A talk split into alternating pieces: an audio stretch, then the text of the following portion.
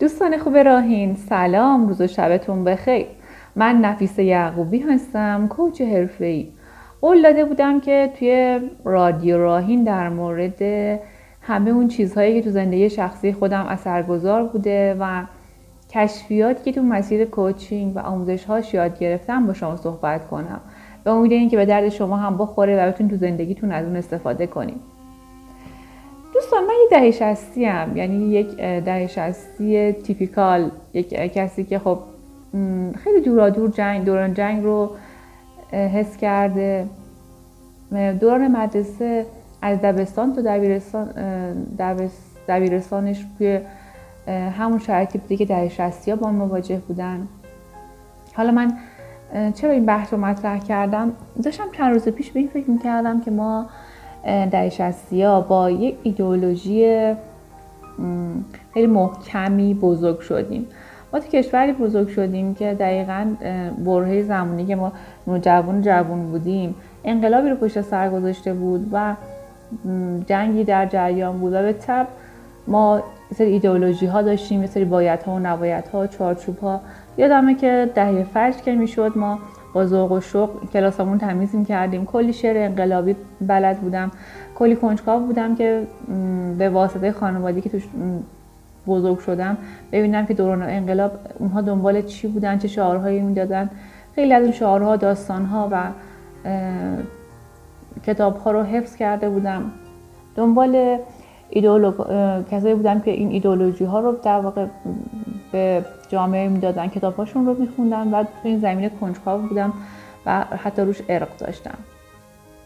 این قسمتی از قضیه بسیاری از مدهی شستیات قسمت دیگه قضیه و اون جریانی که ما باهاش مواجه بودیم اون بحثی بود که الان خیلی مطرحه که میگن ده شستی ها اصطلاحا نسل سوخته هستن و خیلی از اون شرایط رو مناسب رو نداشتن.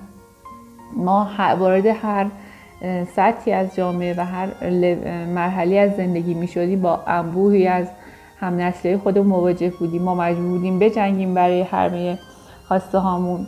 و الان که خودم رو ناخداگاه مقایسه می‌کنم با نوجوان ها و جوان های امروزی می‌بینم که وای ما چقدر تلاش می‌کردیم. ما برای یک نمره 19 برای یک 20 برای فهم یک درس چقدر ذوق و شوق داشتیم و در عین حال سختی میکشیدیم و کار می‌کردیم. چه دوران دانشگاه و چه دوران مدرسه. یه بود دیگه که امشب بیشتر می‌خوام در موردش صحبت کنم بحث اون شرایطی بود که از سمت جامعه به ما القا می‌شد. اینکه خب تو باید این چارچوب ها رو داشته باشی و این گونه باشی. و این باعث می‌شد که خیلی از ماها به نیازهامون بیتوجه باشیم به اون چیزی که می‌خوایم. خب یه خاطرهایی دارم که حتما خیلی از دهش اصلی رو دارن. مثلا که ما مجبور بودیم یه جوراب مشکی بسیار زخیم که حالا خانمای مسن میپوشیدن رو پامون کنیم و گردن مورد توبیخ قرار می‌گرفتیم. این سرکوب ها این ارزش هایی که از بیرون به ما داده می‌شد خب باعث می‌شد که الان خیلی ها مثلا میگن که خب دهش ها اصطلاحا میگن عقده ای شدن. این رو من تو صحبت های مثلا خیلی از بازیگرا و کارگردان ها شنیدم. داشتم به این موضوع فکر کردم که حالا این شرایطی بوده که ما گذروندیم. این چیزی بوده که خب یه سری رویدادها بقای فکت هایی بوده که گذروندیم و باش بزرگ شدیم. کار به خوب و بدش ندارم. کار به اینکه چقدرش درست بود و اینش اصلا ندارم. ما اینجا قاضی و ارزیاب و جامعه شناس نیستیم. نکته خیلی ظریفش رو می‌خواستم اشاره کنم.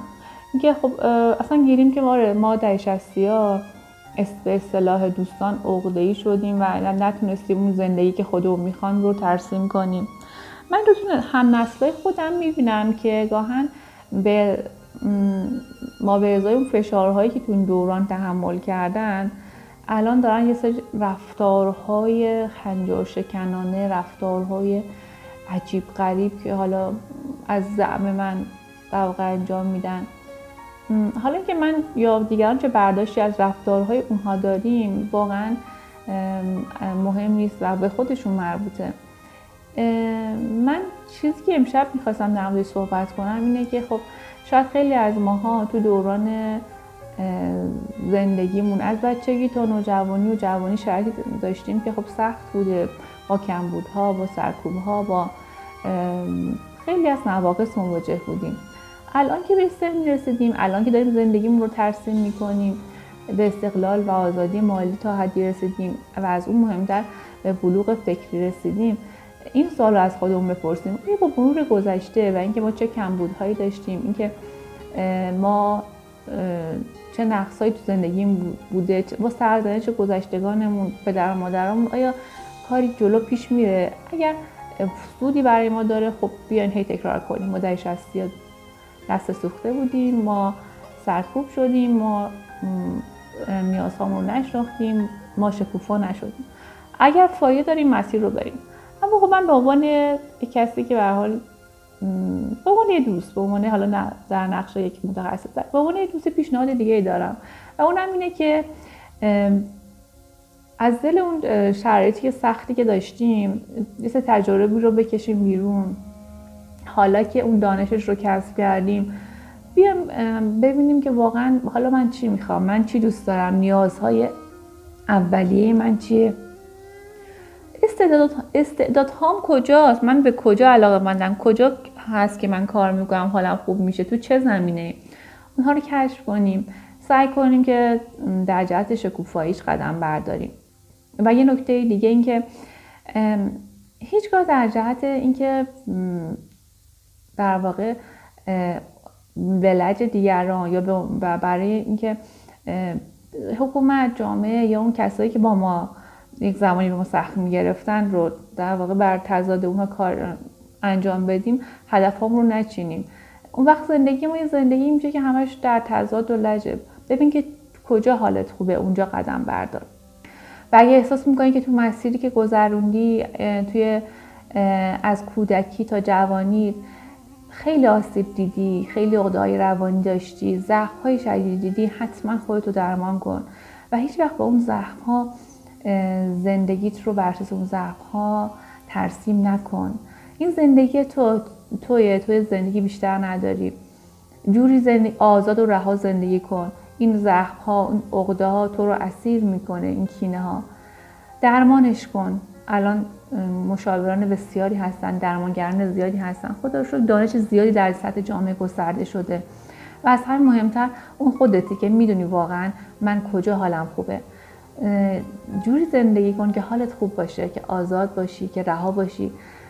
گذشته ها رو نمیگم رها کن گذشته ها رو داشته باش. گرامی بدار. مسلما ما بر اساس اون گذشته که داشتیم به اینجا رسیدیم. اگر اون گذشته نبود الان من همینجا نبودم.